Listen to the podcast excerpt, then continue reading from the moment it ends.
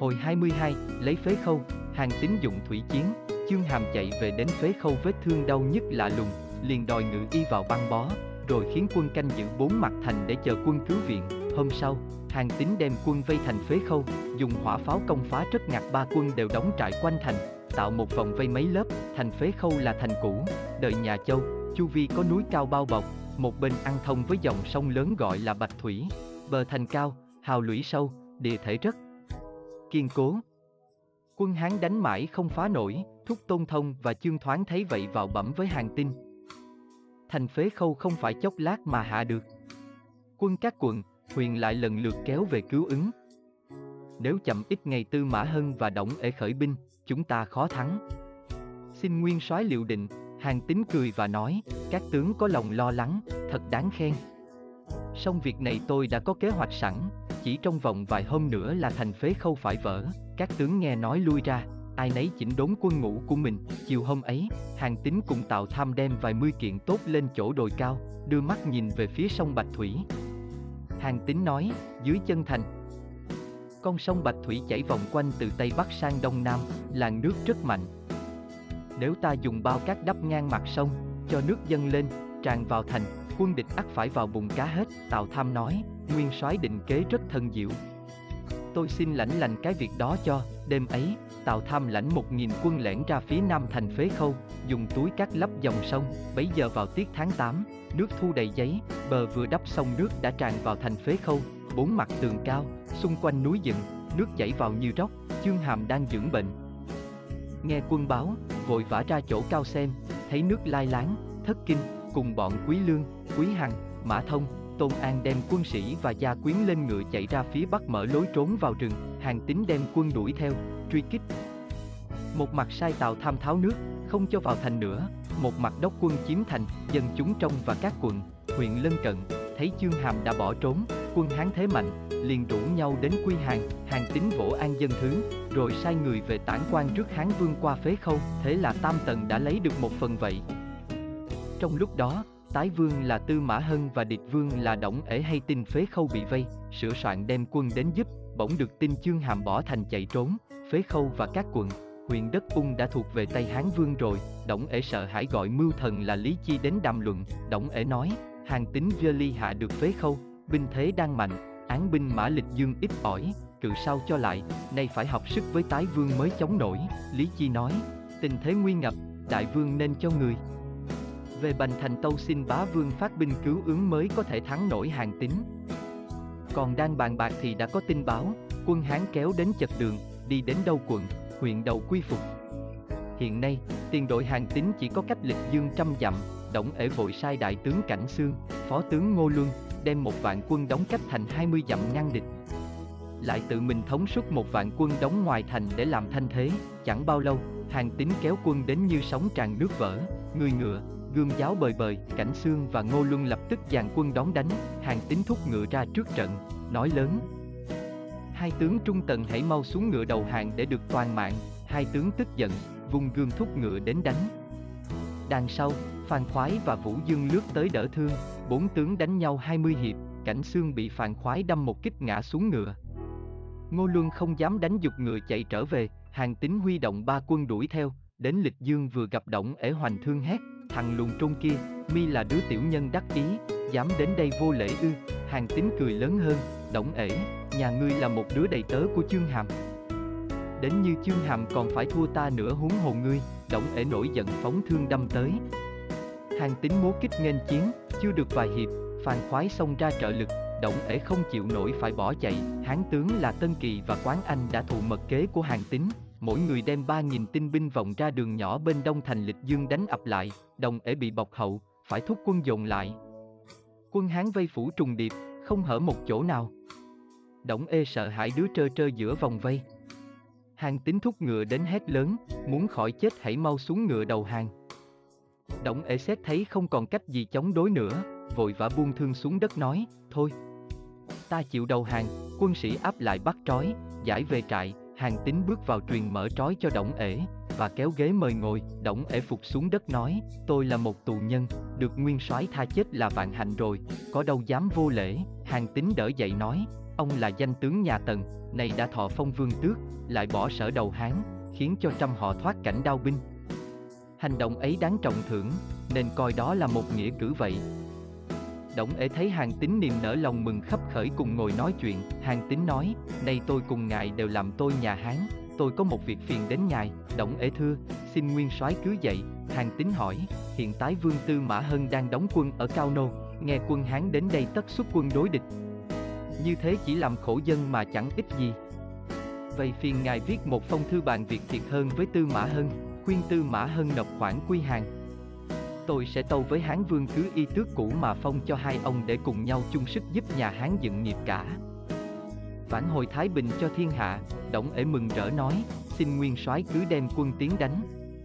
Tôi sẽ viết thư sai mưu sĩ Lý Chi đem đến Cao Nô khuyên tái vương ra hàng, nói về Tư Mã Hân ở Cao Nô, hay tin Thượng Tần và Trung Tần đã thuộc về Hán, ngày đêm lo sợ, truyền quân kéo ra ngoài thành đóng cách 20 dặm để phòng bị. Một hôm, quân tuần báo tin có sứ của địch vương là Lý Chi đến ý kiến, Tư Mã Hân cho vào Lý Chi đệ trình phong thư của Đổng Ể, Tư Mã Hân mở ra đọc. Thư rằng, địch vương Đổng Ể kính thư tái vương Túc Hạ, nhà Tần vô đạo. Chư hầu ly loạn, nước sở nổi lên thôn tính trên hạ. Tuy nhiên bá vương bạo ngược thiếu đức không thể cầm quyền được lâu. Theo lời hứa của vua Hoài Vương trước kia, lẽ ra Hán Vương phải được làm vua quan trung, thế mà bá vương bội ước, dùng uy lực bức kẻ hiền lương. Hán Vương, đạo đức cao dạy, đáng làm minh chúa. Nay lại dùng hàng tính làm nguyên soái mưu lược như thần, binh pháp không kém tôn ngô. Như việc minh tu sạn đạo, ám độ trần thương, dùng tri lấy tản quan, tháo nước thu thành phế khâu, thật trong đời chẳng ai sánh kịp, binh Hán đang mạnh. Thế như trẻ tre đi đến đâu thắng đến đây, tôi đã thuận thứ thiên ý, về với Hán Triều, tước lộc chẳng mất, ưu đãi hơn xưa. Vậy có đôi lời tỏ bày lợi hại xin đại vương xét kỹ. Này kính! Tư Mã Hân xem thư xong nổi giận mắng, ta chưa hề giao chiến với hàng tín một trận nào, sao đành chịu bó tay đầu giặc. Đại trượng phu đâu lại tham sống cầu vinh, nói xong xé nát phong thư, lấy chân chà dưới đất, và khiến quân đuổi Lý Chi ra. Lý Chi thở dài nói, đại vương quân không đầy hai vạn, tướng chỉ có mấy viên, bị cô lập nơi cao nô, còn bá vương thì ở xa. Làm sao cứu viện kịp? Vả đại vương trí không bằng hàng tính, dũng không hơn phản khoái, tôi e chẳng sớm lo việc ngày sau hối không kịp, tư mã hân lại càng giận dữ hơn, vung gươm hét lớn, Lý Chi, ngươi khinh ta không có trí dũng. Để ta đánh một trận giết phàn khoái, bắt sống hàng tính cho mà xem, lúc đó ta sẽ tặng cho nhà ngươi lưỡi gươm này để xuống suối vàng theo quân phản phúc. Lý Chi không hề sợ hãi, ung dung nói, vâng, nếu đại vương ra trận mà giết được một tên quân nhỏ, tôi cũng xin ngửa cổ cho đại vương chém, đừng nói chi đến chuyện giết phàn khoái.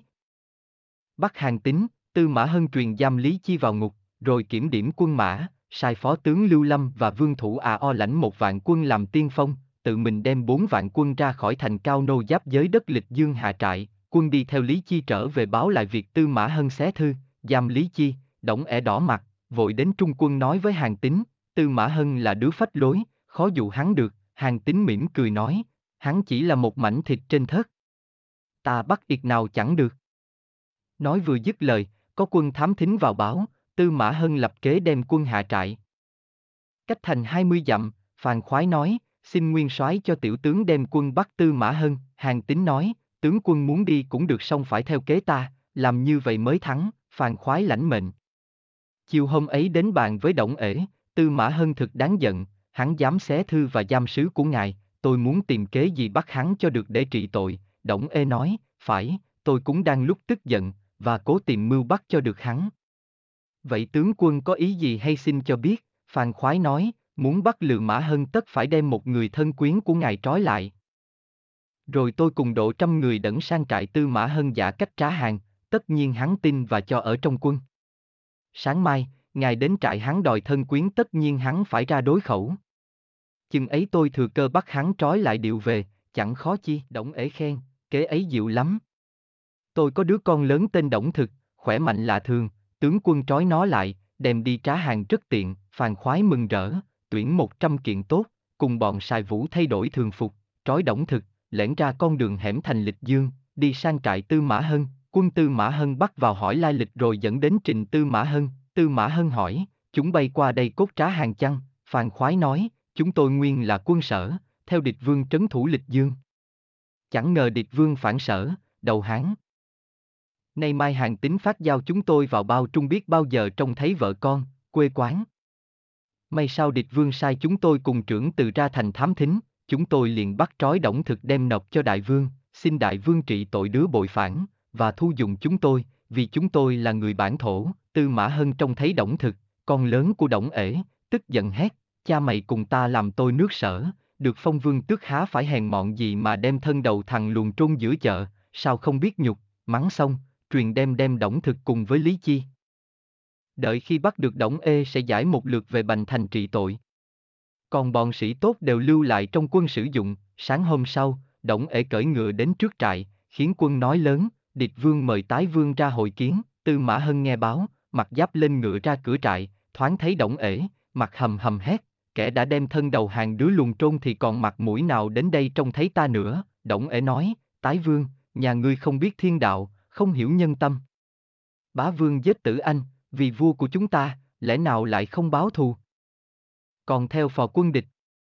Như thế nhà ngươi gọi là trung quân, ái quốc sao? Ta bỏ sở về Hán, trên báo thù vua, dưới hợp lòng người, theo kẻ hiền, diệt đứa nịnh, lẽ ấy hiển nhiên, sao ngươi ngu muội như vậy? Ta viết thư nói lẽ phải trái nhà ngươi đã không nghe lại còn giam sứ, và bắt con trai ta, hành động ấy dung tha sao được, Tư Mã Hân nói, ta quyết bắt cả bọn người để rửa nhục, hãy mau trở về kêu phàn khoái ra đây chịu chết trước, Tư Mã Hân vừa nói dứt lời, bỗng sau lưng có một người nhảy đến, bóp vào cổ Tư Mã Hân hét, ta chính là Vũ Dương Hầu phàn khoái đây. Hàng trăm quân trá hàng theo phàn khoái áp đến, phàn khoái nói lớn, hỡi quân sĩ hạ tầng. Nếu muốn sống hãy mau bỏ khí giới quy hàng lập tức, quân sĩ đồng thanh nói, chúng tôi xin tình nguyện đầu hàng, Lưu Lâm và Vương Thủ A O là hai tướng tiên phong của Tư Mã Hân trông thấy quân sĩ mình hạ khí dền hết, biết việc không xong đành chịu bó tay, quân Hán bắt bọn Tư Mã Hân bỏ vào tù xa, giải đến nạp cho hàng tính, hàng tính mắng, sở vương là thù của nhà tán, Hán vương có ân với tử anh, lẽ nên bỏ sở đầu Hán để trung với chúa cũ, sao nhà ngươi lại ngoan cố? Tư Mã Hân cúi đầu không đáp. Phan khoái thấy vậy nói với hàng tính, tái vương trước kia thụ phong với sở là điều bất đắc dĩ, nay tái vương đã đến đây, xin nguyên soái khoan dung mà tâu với chúa thượng phong cho vương tước, để tái vương đội ân hết lòng phò hán, hàng tính theo lời, sai quân tháo củi thả tư mã hân ra. Tư mã hân mừng rỡ cúi lạy tạ ơn, hôm sau, hàng tính lại sai sứ đến báo với hán vương Việt Lịch Dương và Cao Nô đã định, nay xin rước xa giá đến phủ tam tần để định mưu thu phục quan trung, chẳng bao lâu, xa giá hán vương đến. Hàng tính đem chư tướng. Đổng Ê và Tư Mã Hân ra nghênh đón, Hán Vương bước xuống xe, gọi hàng tính đến ủy lạo, ngày trước tiêu thừa tướng ba lần tiến cử, nay nguyên soái ra quân ba lần thắng giặc, thật tại của nguyên soái không phụ lòng ngưỡng vọng của tiêu thừa tướng, hàng tính phục lạy, tâu, đó không phải do tài của hạ thần mà do đạo đức của chúa công. Chính đạo đức của chúa công đã làm cho quân uy của hạ thần như gió bão, Hán Vương nói, nay tam tần đã định, Hàm Dương có thể thu phục rất dễ dàng. Chẳng hay nguyên soái định ngày nào khởi binh, hàng tính tâu. Lấy hàm dương không khó, chỉ e chương hàm trốn lên đảo Lâm, cách phế khâu không xa. Nếu ta kéo đại binh đến hàm dương tất chương hàm thừa cơ chiếm lại phế khâu. Phế khâu mất, đường vận lương của ta bị bế tắc, thật là điều đáng lo, Hán Vương hỏi, thế thì phải làm sao bây giờ, hàng tính nói, tâu đại vương, hạ thần thiết tưởng giết trắng phải trừ nọc, đại vương đóng quân nơi đây, để hạ thần kéo quân thẳng đến đảo Lâm, trừ cho được chương hàm thì mới an lòng được, Hán Vương khen ngợi vô cùng. Hôm sau, hàng tín đem bọn phàn khoái. Chu Bột, Sai Vũ, Tân Kỳ và một đoàn quân mã thẳng đến đảo Lâm, bấy giờ chương hàm vết thương mới vừa bình phục, đang dự tính sai sứ về bành thành viện binh khôi phục phế khâu, xảy nghe quân báo hàng tín đem đại binh đến, chương hàm giận dữ nói, phen này ta quyết giết cho được đứa luồng trung mới nghe, tôn an bạn, đại vương hiện giờ cô thế. Theo ý tôi chỉ nên đắp thành cao cho quân cố thủ chờ viện binh. Nếu ra đánh e mắt gian kế của hàng tín nữa, Chương Hàm nói, quân cứu viện Bành Thành đến đây rất xa xôi. Nếu cứ cố thủ, quân mòn, tướng hết sau này làm thế nào thắng giác được? Kế hoạch của ta là phải tốc chiến, tốc thắng mới bảo vệ được thực lực, nói xong, Chương Hàm truyền Mã Thông, Quý Lương, Quý Hằng và Tôn An dẫn 5.000 quân ra đóng ngoài trước để làm thanh viện. Phân phối xong, quân Hán cũng vừa kéo đến, hàng tính dơ roi chỉ vào thành gọi Chương Hàm nói, Chương Hàm, mau ra đây dân đấu cho ta khỏi mất công đánh đập, Chương Hàm tức giận khai thành kéo quân ra, đằng sau phàn khoái và chu bột đốc quân ùa tới, tiếng chiên trống vang trời. Chương Hàm cầm cự được một lúc, liệu thế chống không nổi, cho quân lui dần. Hàng tính dền sai Tân Kỳ và Sài Vũ lẻn ra sau trận đánh ập lại, Chương Hàm bị dồn quân, hàng ngũ hỗn loạn, tiếng thoái lưỡng nan, vừa giận vừa thẹn, máu uất sông lên, vết thương trước kia lại nứt ra, đau đớn là thường, biết không thể nào giải vây được, nếu để giặc bất mang nhục, Chương Hàm đành rút gương tự vận, Quý Lương và Quý Hằng cũng chết trong đám loạn quân, Mã Thông thấy Chương Hàm chết, liền quay ngựa đầu hàng.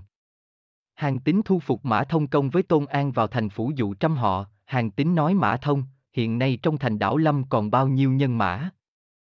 Mã Thông nói, bẩm nguyên soái, nhân mã trong thành không còn được 500, tướng tá không còn ai, chỉ có dân cư mà thôi, hàng tín truyền lệnh vào thành, ban bố hiệu lệnh, đặt người trấn giữ rồi dắt bọn hàng tướng về cao nô ý kiến Hán Vương, Hán Vương phong chức cho các hàng tướng, cho theo trong quân để lập công, sau hai ngày chỉnh đốn quân ngũ, hàng tín tiến binh thẳng đến Hàm Dương, quan trấn thủ Hàm Dương, à Tư Mã Di và Lã Thần, từ khi nghe Tam Tần bị mất, đã cho người báo với bá.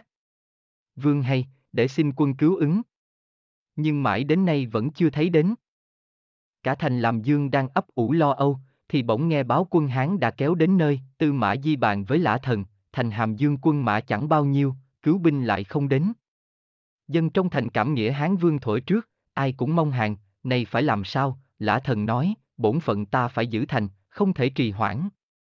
Vậy đêm nay cho người cấp báo về Bành Thành, thế nào Phạm quân sư cũng có chức hay, hai tướng bàn bạc xong, một mặt cho người về Bành Thành, cấp báo, một mặt điểm quân thủ thành chờ viện binh, hàng tín kéo binh đến thấy cửa thành đóng chặt.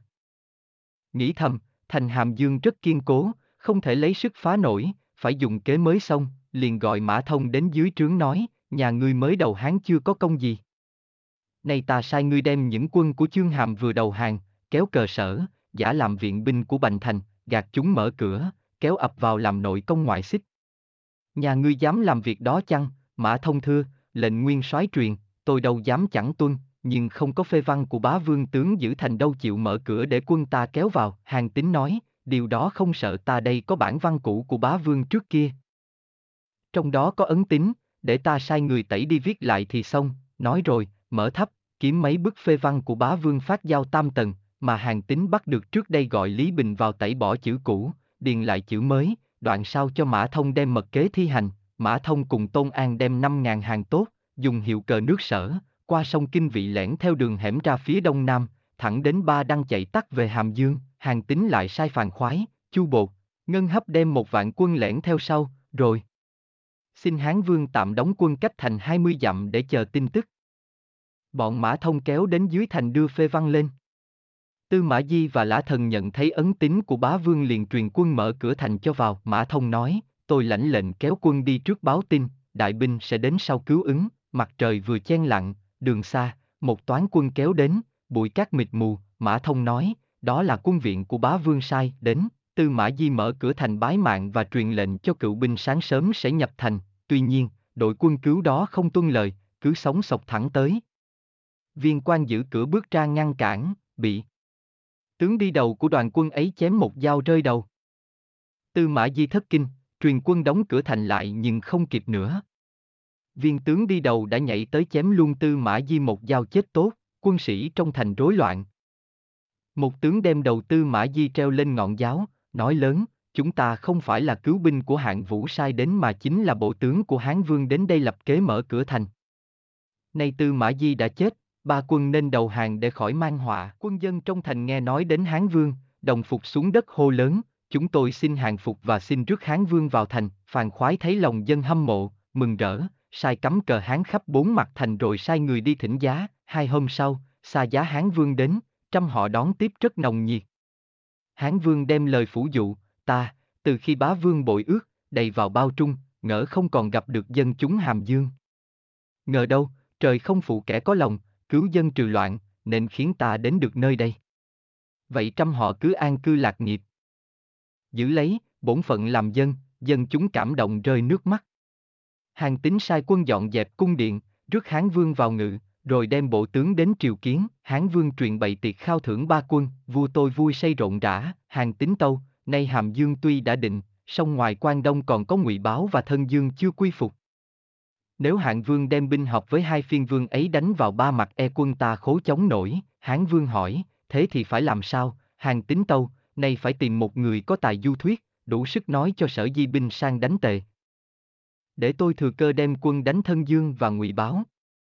Hễ quan Đông Bình được thì phá sở không khó, Hán Vương hỏi, trong các mưu sĩ có ai đủ tài làm việc này chăng? Lời hỏi vừa dứt, quan đại phu lục giả bước ra tâu, ngày trước đại vương vào đánh tần, tôi từ lục dương theo hầu. Lâu nay vào bao trung, vắng tin tức gia đình vợ con. Nay tôi xin tình nguyện đến Lạc Dương thăm nhà rồi thừa cơ dụ thân dương về đầu Hán. Sau đó, tôi lại đến Bình Dương dụ ngụy báo. Trong hai xứ ấy ắt có một xứ nghe lời tôi, Hán Vương mừng rỡ liền ban cho lục giả 10 cân vàng làm lộ phí.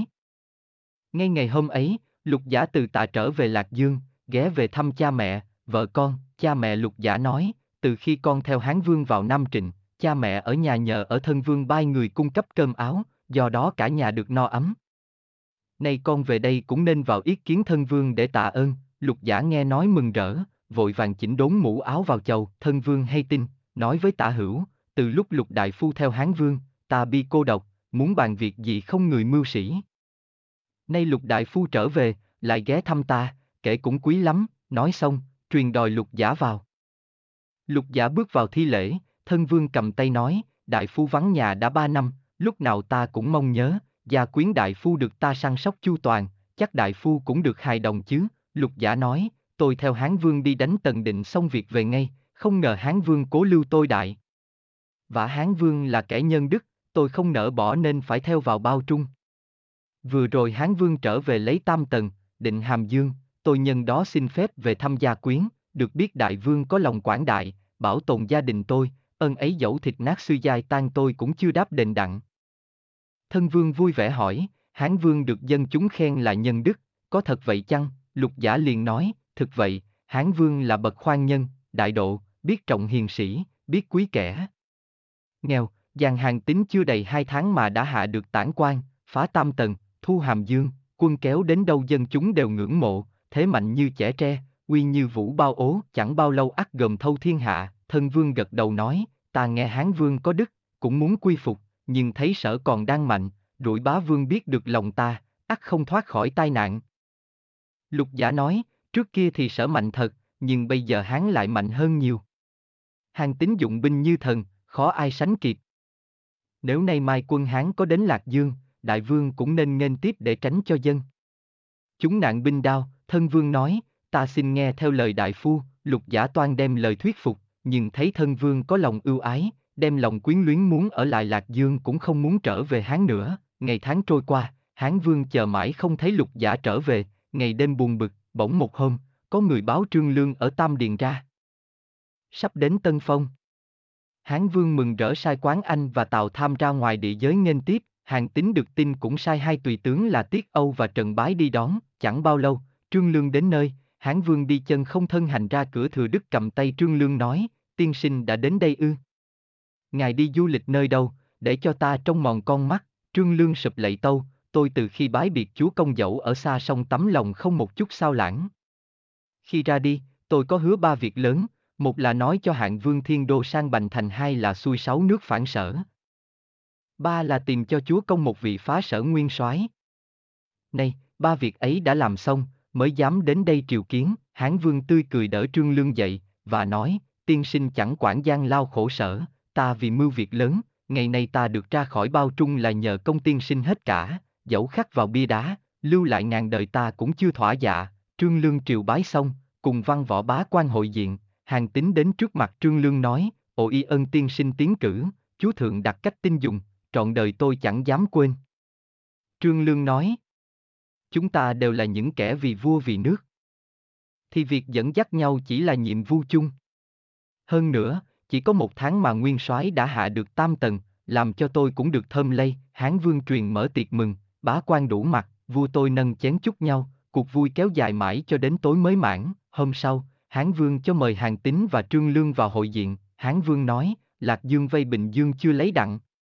Hai xứ ấy tuy nhỏ nhưng quan hệ cho việc tiến binh. Lục giả lãnh mệnh du thuyết mãi đến nay chưa về, nếu quân sợ kéo đến đây thì biết làm thế nào, Trương Lương nói, lục giả về Lạc Dương là nơi quê cha đất tổ. thế nào cũng đem lòng lưu luyến, không nỡ dụ thân vương, còn ngụy báo là kẻ hư danh, lâu nay khoe khoang tự phụ, chắc gì lục giả đã dụ nổi. Hai xứ ấy tôi phải đi một, phen mới xong việc được, hàng tính nói, tôi cũng đã nghĩ hai xứ ấy nếu không có tiên sinh thì không thu phục được. Lục giả ra đi chẳng qua viện cớ để về thăm nhà đó thôi, Hán Vương nói, đàn vậy song tiên sinh cách biệt đã lâu, nay mới về lại đi nữa, lòng ta không yên, Trương Lương nói, thiên hạ chưa định, chưa thể ngồi yên mà nhàn rỗi được. Nay tôi làm một tờ biểu, sai người dân về Bành Thành. Gạt bá vương đem quân đánh tề, không chú ý đến ta. Trong lúc đó, ta có đủ thì giờ chinh phục hai xứ kia, đại vương không cần phải lo lắng, hán vương nhìn Trương Lương với vẻ khâm phục, Trương Lương bái biệt ra đi.